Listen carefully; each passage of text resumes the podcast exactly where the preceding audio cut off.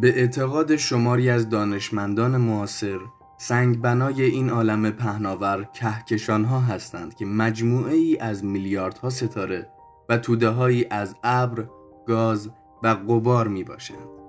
در میان این مجموعه منظم و حساب شده خورشید به عنوان یکی از ستاره ها و زمین هم به عنوان یکی از سیاره ها با هم منظومه شمسی را تشکیل می دهند که از عمر زمین حدود چهار و نیم میلیارد و از عمر مجموعه عالم نیز حدود 15 میلیارد سال میگذرد. این سومین سیاره از سیارات منظومه شمسی که ما در آن زندگی می کنیم در طول حیات خود دوره های مختلفی را گذرانده و موجودات بسیاری را نیز به خود دیده که انسان ها نیز از آن جمله اند. بر اساس دیدگاه شماری از دانشمندان در حدود دو میلیون سال پیش انسانهای اولیه در سیاره زمین به وجود آمدند که بعدها گروهی از آنان بعد از حضور در شرق آفریقا و سپس مهاجرت به آسیا و اروپا وارد خاور میانه و سرانجام فلات ایران گردیده و به تدریج دسته از آنان در راه کسب زندگی بهتر در سواحل جنوبی دریای خزر یا همان کاسپیان جای گرفتند که از دیرین ترین گروه های نژادی اقوام مستقر در آن می‌توان به قوم کاس اشاره داشت که به دو دسته کاسی ها و کاسپی ها تقسیم می شدند. آنطور که از منابع برمیآید نیاکان سرزمین گیلان ابتدا به اهلی کردن حیوانات و بعد زراعت روی آورده و در نهایت تمدن پیشرفته را در حدود هزاره پنجم قبل از میلاد پدید آوردند. ساکنین اولیه این سرزمین در عصر کهنسنگی بین یک میلیون تا ده هزار سال قبل از میلاد ابتدا زندگی در غارها و مازماندگان ایشان نیز به تدریج سکونت در جلگه ها را در عصر میانسنگی بین دو تا پنج هزار سال قبل از میلاد و بعد هم سکونت در جلگه ها و جوار برخی از رودخانه ها را در عصر نوسنگی بین 5000 تا 2500 سال قبل از میلاد تجربه نمودند و بعدها شماری از آنها در برخی از قلاع کوهستانی به سر بردند که امروزه شماری از آن قارها و قلعه ها پابرجا بوده و جزو آثار تاریخی با ارزش گیلان به شمار می روند. به هر روی از میان قلاع قدیمی و باقی مانده سرزمین گیلان دژ قلعه رودخان به عنوان یکی از 48 قلاع قدیمی شناخته شده آن سالمتر و مستحکمتر از همه بوده و همواره از جایگاه ویژه‌ای در میان دیگر قلاع گیلان و حتی ایران برخوردار است.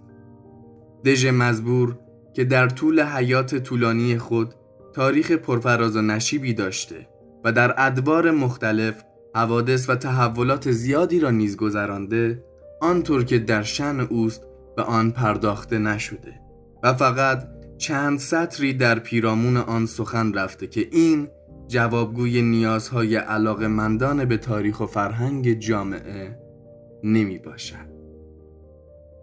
بله متنی که براتون خوندم پیشگفتار کتاب قلعه رودخان ارباب قلعه ها به نوشته کیوان پندی بود. البته من خیلی خلاصش کردم و پیشگفتار خیلی پروپیمون تری داشتش. داشتم به دنبال این میگشتم که سورسی که در این قسمت داشته باشم منبعی که در این قسمت داشته باشم که اطلاعات رد و بدل کنم چه سورسی باشه چه منبعی باشه که یهو بین کتابام این کتابو پیدا کردم و خدا شاکرم که این کتابو در سال 93 خریدم. و نمی‌دونم این کتاب هنوز چاپ میشه یا نه. امیدوارم که چاپ بشه. در قسمت صفرمون ما به لاله پورکریم خواننده ایرانی سوئدی پرداختیم که در بندر انزلی متولد شده بود و سعی کردیم سیر موسیقیاییش رو تحلیل و بررسی کنیم. در قسمت بعدی که قسمت اول ما بود سعی کردیم به شهر زیبای فومن بپردازیم و در ادامه اون قسمت ما در این قسمت می‌خوایم در مورد قلعه رودخان قلعه زیبای ایرانی صحبت کنیم و باز هم رسیدن ماه مبارک رمضان رو بهتون تبریک میگم. امیدوارم که نمازها و روزه هاتون قبول باشه و هر آن چیزی که در دلتونه به واقعیت بپیونده. پس به نامش به یادش در پناهش می‌کنم آغاز. خانم ها آقایان سلام. من احسان بخشی هستم. اینجا پادکست رادیو گیلشو در قلب پایتخت. امیدوارم که حال دلتون طبق معمول خوب و لبتون خندون باشه و بهترین ها به سمتتون. بریم برای شنیدن تیتراژ کار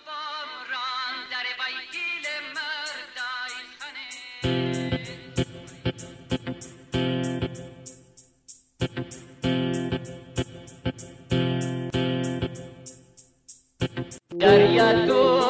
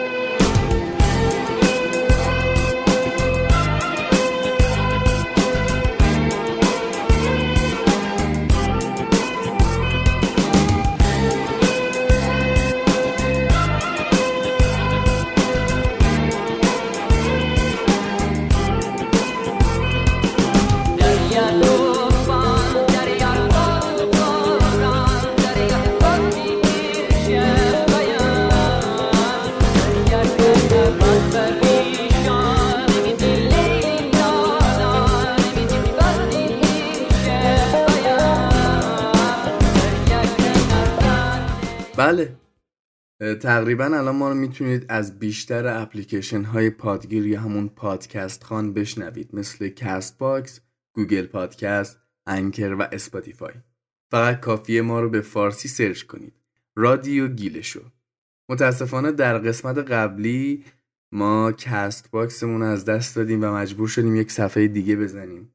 پس به حمایتاتون توی Castbox لایک ها و کامنتاتون نیاز داریم. نظراتتون رو به ما بدید پیشنهادات و انتقاداتتون رو بگید تا بتونیم در پادکست ازشون بهره ببریم.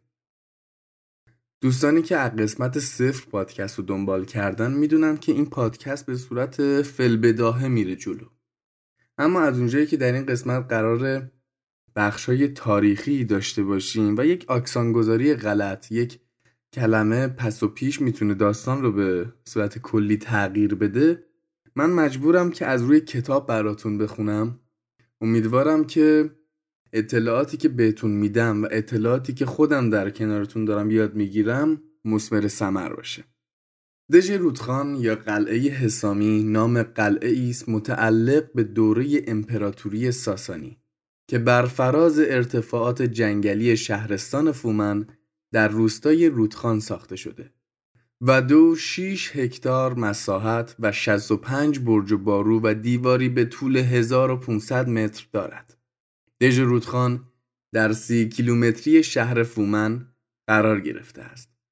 برخی کارشناسان ساخت قلعه را در دوره ساسانیان و مقارن با حمله اعراب به ایران دانستند. خوب خودتون در جریان هستید که آخرین سلسله شاهنشاهی توی ایران ساسانیان بودند که مقارن شدن با حمله اعراب. هیچ منبعی تا الان نتونسته بگه که ساخت قلعه رودخان توسط چه کسی دستورش صادر شده برای اولین بار. اما این وجود داره که در دوره سلجوقیان این قلعه تجدید بنا شده و از پایگاه های مبارزاتی اسماعیلیان هم بوده. توی بخش تاریخچه این کتاب اومده بر روی کتیبه سردر ورودی قلعه که اکنون در موزه گنجینه رشت نگهداری می شود درد شده که این قلعه در سال 918 تا 921 هجری قمری یعنی طی سه سال برای سلطان حسام الدین تجدید بنا شده. امیره حسام الدین اسحاقی که ادامهش هم هستش دباج فومنی یا اون مزفر سلطان. فرمانروای بیپس بوده ایشون.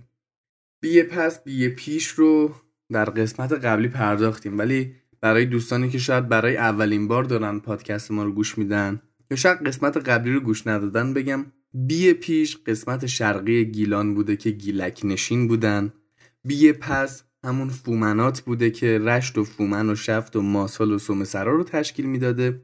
و ما یه قسمت غربی هم داشتیم که تالش نشین بودن یعنی زبانشون تالشی بود. و حالا به آذربایجان میخوردن و بخشی از اردبیل. امیر حسام الدین دباج فومنی یا همون مزفر سلطان فرمانروای بیه پس اولین قدرت منطقه‌ای بود که از اطاعت از صفویان سرپیچی کرد و قلعه رودخان را بازسازی. تا از آنجا به مقاومت بپردازد ولی موفقیتی به دست نیاورد و به دربند گریخت و نهایتا دستگیر و در تبریز اعدام شد. حالا هنوز به بخش وجه تصمیه یا علت نامگذاری قلعه رودخان نرسیدیم چون قلعه رودخان چندین و چند اسم داشته. اما اگه یادتون باشه تو همین پارت گفتم قلعه حسامی دژ حسامی.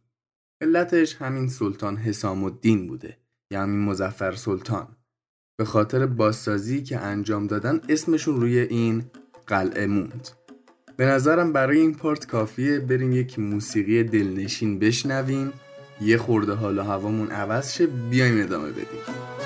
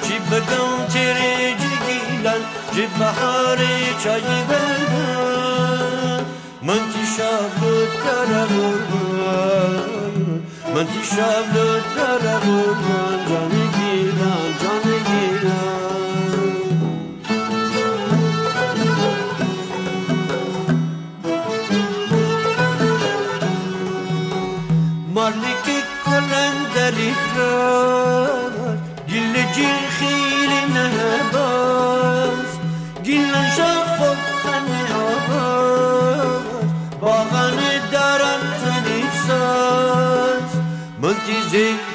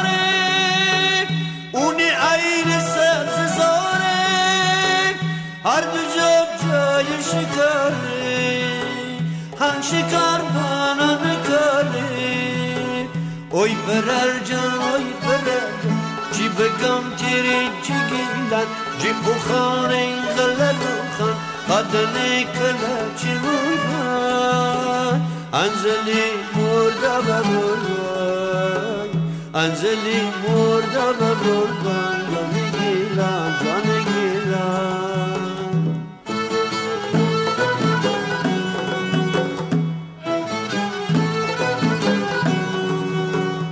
همی گیلان فیل جای اگر میرزا با صدای میدینی تی سر کلاشه گیلان نقاش خدایه اوی برر جان اوی برر جان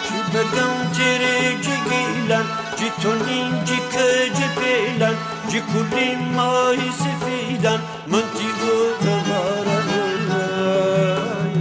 من تی او غبارا جان گیلن بله موسیقی جذابی که شنیدید موسیقی بود به نام جان گیلان از جان جانان مرحوم استاد فریدون پوررضا که روحشون شاد باشه قطعا یک قسمت اختصاصی برای ایشون در رادیو گیلشو کنار گذاشتیم. اما اگر علاقه مند هستید موسیقی هایی که در پادکست استفاده می کنیم رو داشته باشید و گوش کنید می‌تونید از طریق چنل تلگراممون اقدام کنید به آدرس رادیو گیلشو R A D I O G I L E S H O. رادیو گیلشو همچنینم بگم که پادکستمون بعد از پخش در اپلیکیشن های پادگیر با دو روز اختلاف در چنل تلگراممون پخش خواهد شد. در این پارت قراره در مورد بخش های قلعه رودخان صحبت کنیم. قلعه رودخان از دو بخش ارگ و قورخانه تشکیل شده است. ارگ در قسمت غربی این بنا در دو طبقه واقع شده و جنس آن از آجر است. قراولخانه ها در قسمت شرقی در دو طبقه با نورگیرها و روزنه های متعدد بر اطراف مسلط است. چشمه این نیز میان قلعه و گودترین محل آن وجود دارد. بخش شرقی قلعه شامل دوازده ورودی، زندان، در استراری، حمام و آبریزگاه است. بخش غربی دوازده ورودی دارد. چشمه، حوز، آبنبار، سردخانه، حمام، آبریزگاه شاهنشین و چند واحد مسکونی که با برج و بارون محصور شدهاند. چهل برج دیدبانی دور تا دور قلعه را احاطه کرده که اتاقهای هشت زلی آن با تاقهای گنبدی پوشانده شده است. دور تا دور دیوارها و برجها روزنه های شیبدار دیده می شود که برای ریختن مواد مذاب و تیراندازی تعبیه شدند. لازم ذکر شود که در طول تاریخ قلعه هیچگاه دشمنی به آن نفوذ نکرده و نتوانست آن را فتح کند. در کل این که قلعه رودخان یکی از بهترین جاهایی که من حداقل توی زندگیم دیدم. زیبایی عجیب غریبی داره. نه به خاطر اینکه اصالت گیلانی دارم. واقعا یکی از زیباترین جاهایی که توی زندگیم دیدم و بهتون پیشنهاد می‌کنم حداقل قبل از مرگتون که ایشالا عمرتون گرانبها و زیاد باد یک بار به قلعه رودخان برید و قلعه رودخان و همچنین ماسوله رو ببینید. اگر یادتون باشه در قسمت صفرمون بنا شدش که در پادکست رادیو گیل شو یک پارتی رو بذاریم به نام ایرانی شو که هر کس از اقصا نقاط ایران و جهان بیاد صحبت کنه. یک پارتی مجزا از کلیت رادیو گیل شو. بیاد در مورد خودش حال و هواش قومیتش اینکه من لورم ترکم. ایرانیم هممون دیگه تحت هر شرایطی. بیاد صحبت کنه. یا اگر دوست داره بیاد داستانی برام بخونه قصه ای برام بخونه. یا حرفی که باید شنیده بشه. حرفی که می‌تونه تاثیر بذاره حرفی که می‌تونه یک آدم رو تغییر بده. در قسمت قبلیمون قسمت اول فاطمه شکری رو داشتیم از استان البرز که یک داستان از خودشون خوندن به اون صدای زیباشون. در این قسمت قرار بود حامد با ما باشه از تهران و در مورد سفر صحبت کنه چون حامد یک ایرانگرد و جهانگرد حرفه‌ایه و خیلی سفر رو دوست داره. مثلا کلا قرار بود ما رو به سفر علاقه مند کنه. اما یکهو تصمیم گرفت که کلیه حرفاش رو کلیه حرفای دلش رو توی یک داستان بنویسه. یک داستانی که شاید ریشه در واقعیت داشته باشه. از فضای سفری که توی ذهن ماست به دوره ولی قطعا با این داستان شما به یک سفر جالب میرید. بهتون پیشنهاد می‌کنم این داستانو که حامد به بیریاترین حالت ممکن خانشش کرده گوش کنید.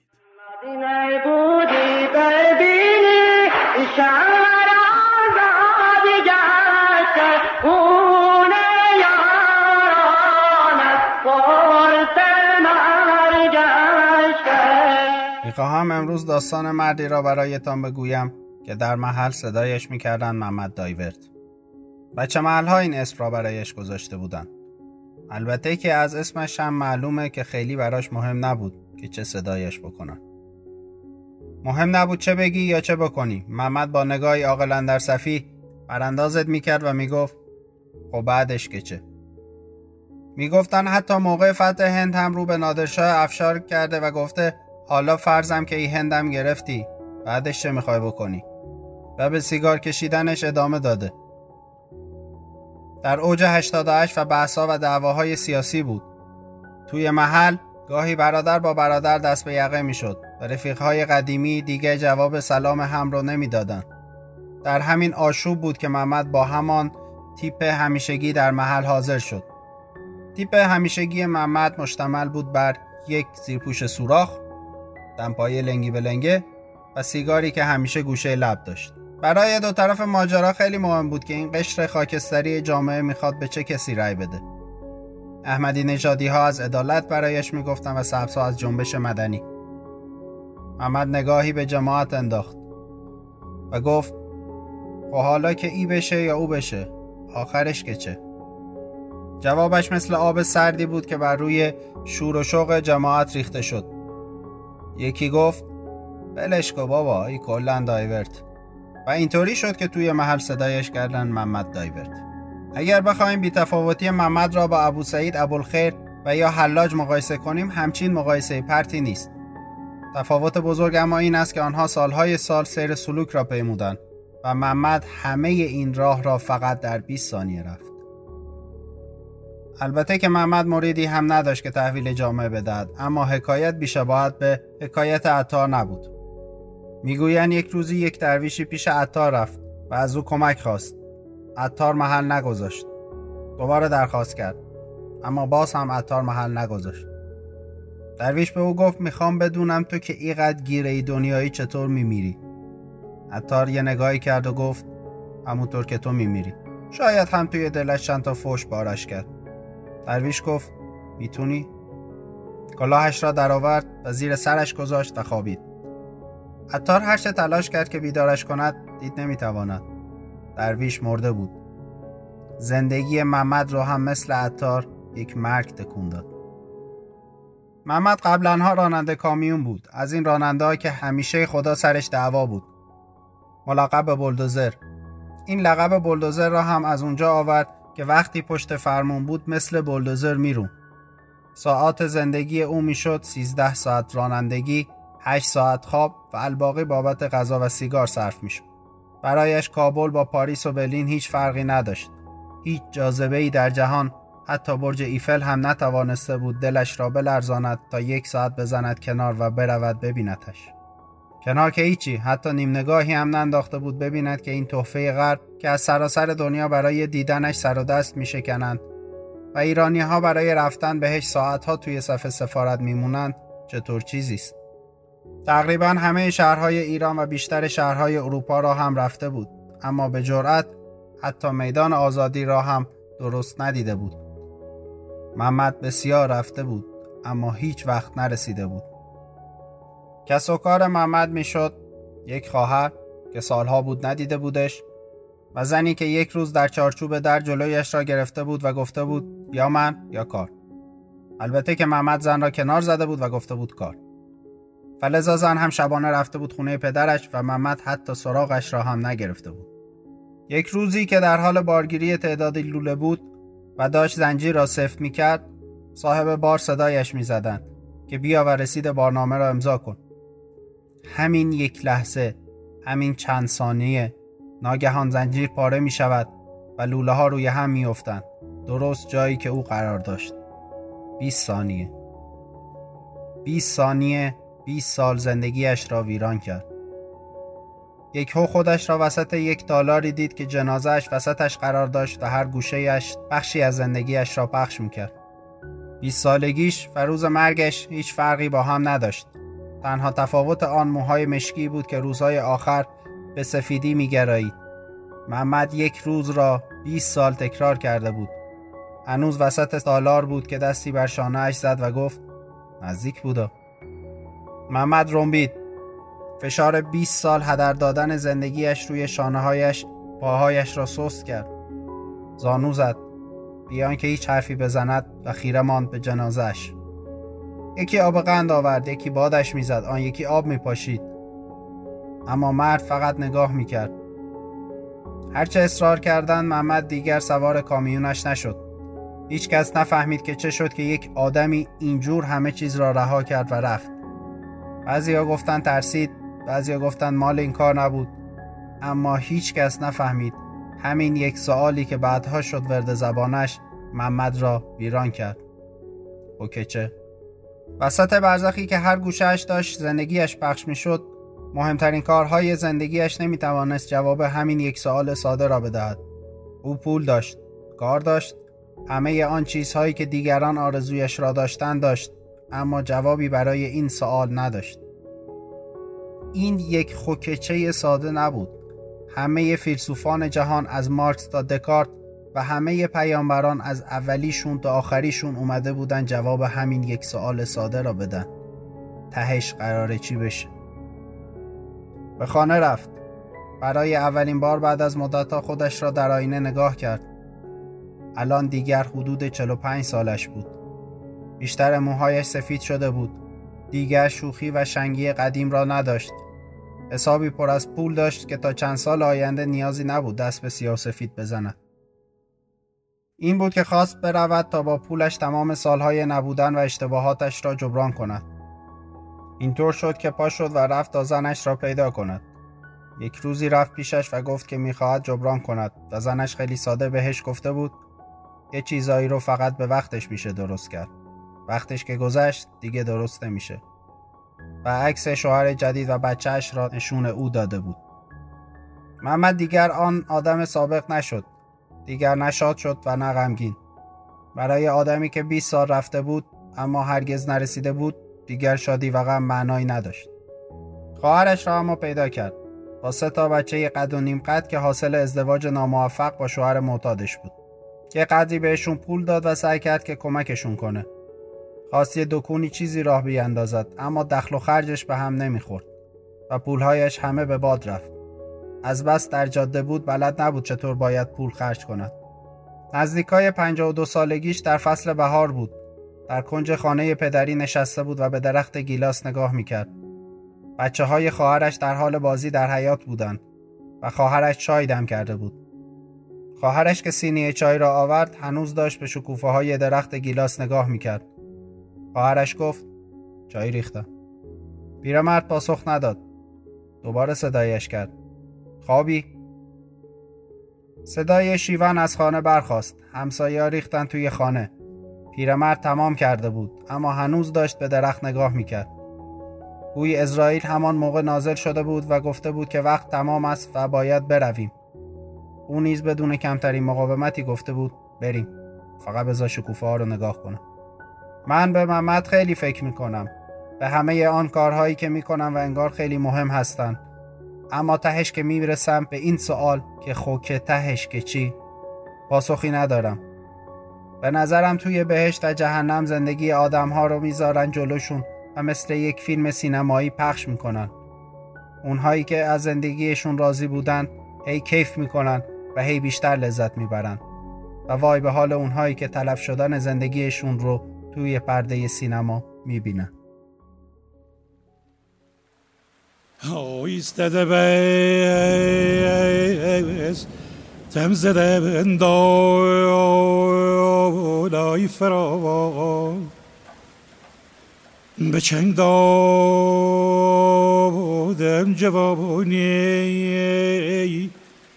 داده برمان به چنگ دادم به دست ستی آدبینه تبرفتم ز دست حرف مردم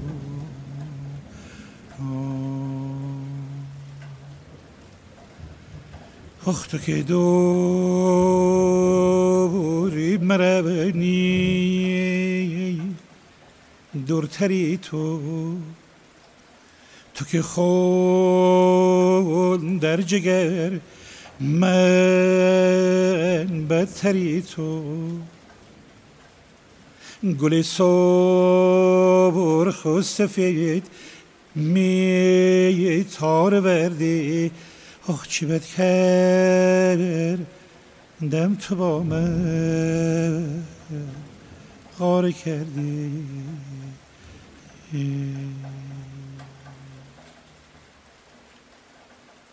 اناره. داره به جایی یک دانه مو. اسیاز و تو داری شانه را مو. اسیاز ففدل شابلی بکنی که تا جای نمانی بر دل ما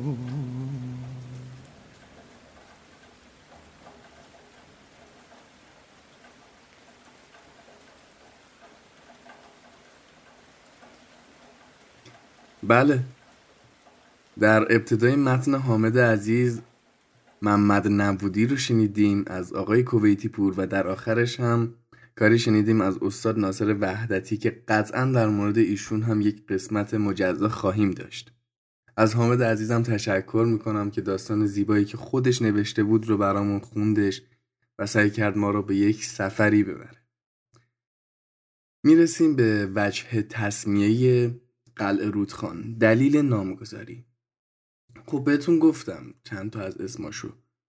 اما از اسمای دیگه ای که برای قلعه رودخان اومده قلعه هزار پله حسامی سگسار سگسار سگسال همه اینا تفاوت داره. و همچنین سلسال و انواع سه و انواع گ و که اومده. هر کدوم اینا رو بخوایم بررسی کنیم دلیلی پشتش هست. مثلا سلسال اگر با سه صابون باشه به معنای گل خشکه. اما اگر سهاش سه سه دندونه باشه به معنای آب روان و گواراست. اما به صورت کلی میشه گفت. قلعه به معنای دژ و رودخان به معنای رودخانه است که ترکیب این دوتا با هم دیگه میشه قلعه ای که کنار رودخانه بنا گردیده. و همچنین توی زبان تالشی روخون هم گفته می‌شده. به معنای مسیر و جاده ای که در امتداد رودخانه به سمت مقصد می رود. مسیری که به سمت قلعه می رود در واقع. قلعه روخون بهش می‌گفتن تالشی همچنین بهش قلعه هم می‌گفتن. به مرور اس پیدا کردش. حالا چرا مثلا یکی از اسمایی که الان دیدم به چشمم خورد گفتم در اونش توضیح بدم؟ قلعه هزار پله. خیلی جالبه. شما برای اینکه به خود قلعه رودخان برسید یک مسیر دو سه ساعته ای رو باید طی کنید. پله هایی وجود داره. 1620 پله وجود داره که شما به قلعه رودخان برسید. و وقتی که به خود قلعه رودخان می‌رسید تقریبا 935 پله وجود داره که توسط کاوشگرا الان پیدا شده و از زیر خاک اومده بیرون. به این دلیل به قلعه رودخان قلعه هزار پله هم میگن.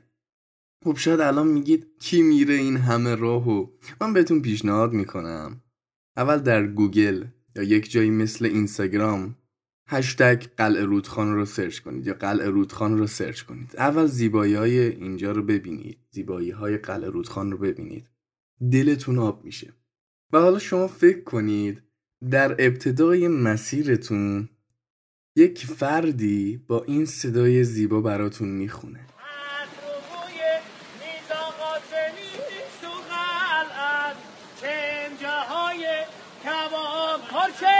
از بر است.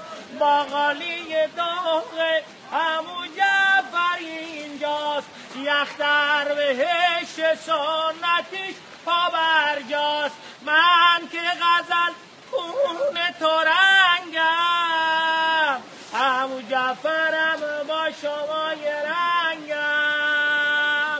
من همو جفرم و از مال این دنیا سیرم. اما با این که شیرم بازم تو این دنیا گیرم. تو که از راه درست خرجین تو پر کرده ای تو این دنیا. آن دنیا پر نمیشه پر شدنش داره بها. نگو که من مال زیادی دارم. نگو که من زور زیادی دارم. نگو که من شاهم و تو گدایی. شاه و گدا پیش خدا فرقی با هم ندارم. من که غزل خون تو رنگ بوده ام از مال دنیا چیزی نیفزون بله صدای امو جعفر رو شنیدیم که در ابتدای مسیر قلعه رودخان در یکی از مغازه های ابتدای مسیر قلعه رودخان آوازی رو برامون خوندن. آوازی که در واقع تبلیغ مغازهشون بود به نام تورنگ طلایی اگر اشتباه نمی کنم امیدوارم صداشون همیشه مانا باشه چه صدای زیبایی داشتن. خواستم فقط بهتون بگم که خستگی تو این راه وجود نداره. تو این راهی که شما طی می‌کنید برای رسیدن به قلعه رودخان از این دست صداها و از این دست حس خوبها کم نخواهید دید. بگذریم. توی گیلان همونطور که در اول پادکست در متن ابتدایی که براتون خوندم اشاره شد 48 قلعه وجود داره. در واقع بیشترش وجود داشته چون بیشترش به مرور زبان از بین رفته. مثلا تو خود همین شهر فومن قلعه کم نبوده. مثلا قلعه کل بوده قلعه الله دادکوه بوده قلعه قلندرخان بوده قلعه کل زیده بوده. حالا بعضیاش از بین رفته بعضیاش مرمت شده بعضیاش چیزهایی ازش مونده. اما خب معروف ترین قلعه گیلان قلعه رودخانه که چیزی که حدس می‌زنن اواخر نیمه قرن 6 و اوایل نیمه قرن هفتم ساخته شده. نمی‌دونم چقدر میشه تقریبا 700 سال پیش. و در سیوم مرداد ماه 1354 در فهرست آثار تاریخی ملی ثبت شد. امیدوارم که آثار باستانیمون رو تاریخ و فرهنگمون رو بیشتر بشناسیم و کمتر بهشون آسیب بزنیم. بگذریم. به پایان این قسمت تقریبا رسیدیم. دوست دارم دعوتتون کنم که لطفا پیج های ما رو در اینستاگرام و توییتر به آیدی رادیو گیلشو R A D I O G I L E S H O رادیو گیلش رو دنبال کنید. اگر دوست دارید در پارت ایرانی شو با ما باشید در اینستاگرام به ما پیام بدید. خیلی دوست دارم متناتون رو انتقادات نظراتتون رو در توییتر بخونم و ببینم با خودمون چند چندیم و کجای کاریم. و همچنین اگر دوست دارید موسیقی هایی که در پادکست استفاده شده رو داشته باشید به چنل تلگرامی ما باز هم رادیو گیلشو با همون آیدی که بهتون گفتم مراجعه کنید و این هم لازم به ذکره که بگم هر قسمت از پادکستمون بعد از پخش در اپلیکیشن های پادگیر با دو روز اختلاف در چنل تلگرامی ما هم پخش خواهد شد. یک خواهش مهمی که در هر قسمت ازتون دارم اینه که هر محصول فرهنگی برای اینکه بتونه ادامه پیدا کنه نیازمند اینه که حمایت بشه. حالا حمایت شما می‌تونه این باشه که کار رو شیر کنید برای دوستانتون برای خانوادهتون یا اینکه به صورت مالی دونیت کنید. حمایت مالی داشته باشید. این فقط هم به پادکست ما و محصولی که ما داریم تولید می‌کنیم خلاصه نمیشه. شما می‌تونید از خیلی از محصولات فرهنگی حمایت کنید. شاید باورش براتون سخت باشه. افرادی که توی ایته هنری مخصوصا حالا پادکست فعالیت داشتن به خوبی درک می‌کنند. مثلا من همین پادکست رادیو گیلشوی خودمون رو مثال می‌زنم. برای جمع آوری اطلاعات چون باید یک منبع خوبی پشت صحبت هایی که می‌کنم باشه. برای جمع آوری اطلاعات و ضبط کار بیشتر از سه چهار روز time گذاشته میشه. برای تدوین کار بیشتر از پنج روز time گذاشته میشه. برای کاور کار چندین ساعت time گذاشته میشه. یعنی به همین راحتی که شاید شما 40 دقیقه 50 دقیقه یک ساعت کار رو میشنوید نیست. سختی های زیادی پشتشه. و یک اشتباهی که شاید در ذهنیت ما ایرانی ها جا افتاده اینه که مثلا حت... یا نباید کمک کنیم یا کمک می‌کنیم باید یه چیز عجیب غریبی رو بدیم. نه. کمک های کوچیک هستند که جمع میشن و با همدیگه یک اتفاق بزرگی رو رقم می‌زنن. پس دوست عزیزی که الان داری صدای من رو میشنوی حامی شو حامی باش. چه مالی و چه معنوی هوای محصولات فرهنگی رو داشته باش. در آخر دوست دارم یک موسیقی فوق شاد به نام آهابوبو از استاد ناصر وحدتی براتون پخش کنم. قبلش بگم که دوست ندارم خیلی سریع پرونده فومن رو ببندم. چرا که قرار بود قسمت بعدی قسمتی باشه که ما به ماسوله بپردازیم در واقع. اما از اونجایی که دوست دارم سریع تمام نشه فومن و ماجراهای فومن قسمت بعدی به استاد ناصر وحدتی می‌پردازیم. به همین دلیل موسیقی که براتون پخش میشه شروع کننده قسمت بعدی خواهد بود. به ماسوله هم به وقتش می‌رسیم. ارادتمندتونم خیلی دوستتون دارم. نگاه خاص خدا روتون بهترینا رو رقم بزنید. خدا یار و نگهدارتون. بدرود.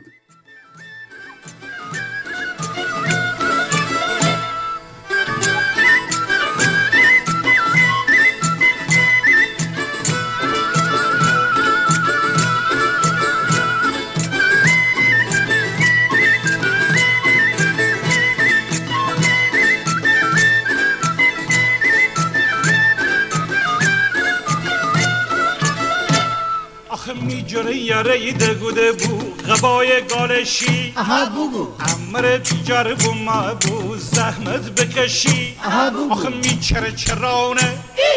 میچره چرانه. امشب شیمی بخونه ور شیرینی بخورانه. اها بگو ده بگو تمنیم شو بگو تمنیم افته و آو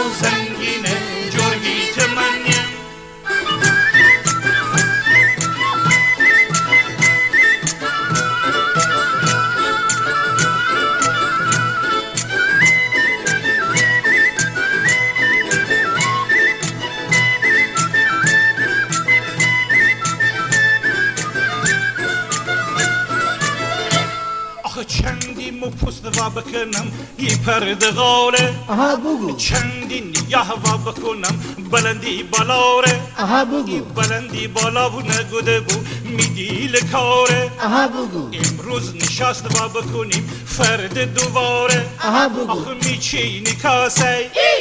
قربان بشم لاکوی چیچه براسی اها بگو. آخه میچینی قوری تازه یارم بگیته باب چیچش بکوری اها بگو خود بگو تمنیم شو خود تمنیم افته و آو زنگینه.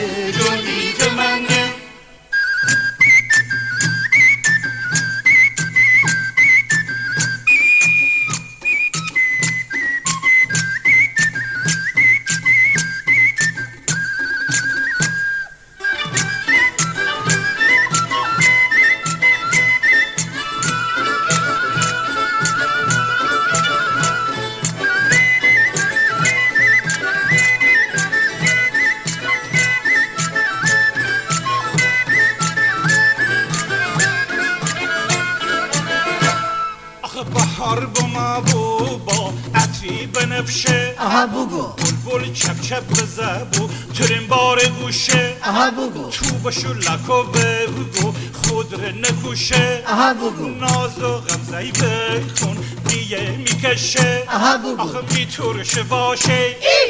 میتورشه باشه سیصد باغ بگیته با چی خانه باشه. اها بگو. یه بگو تمنیم شو بگو تمنیم افته و سنگینه گلی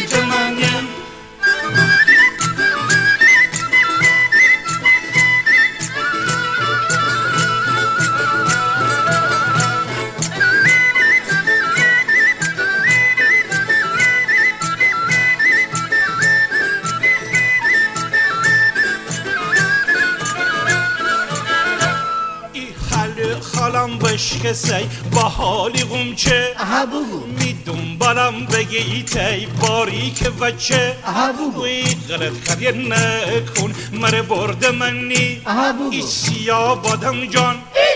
عباس رو به بگود بوشو بولا جان بگو. بوشو بو تیما جان بوشو بو چینی جان. آختی جان می جان. چی آرزم امسال گل برده منیم چین چینی تو من تو دگودی. تر برده منیم دیو بوت منیم شو بوت منیم از لغا سنگی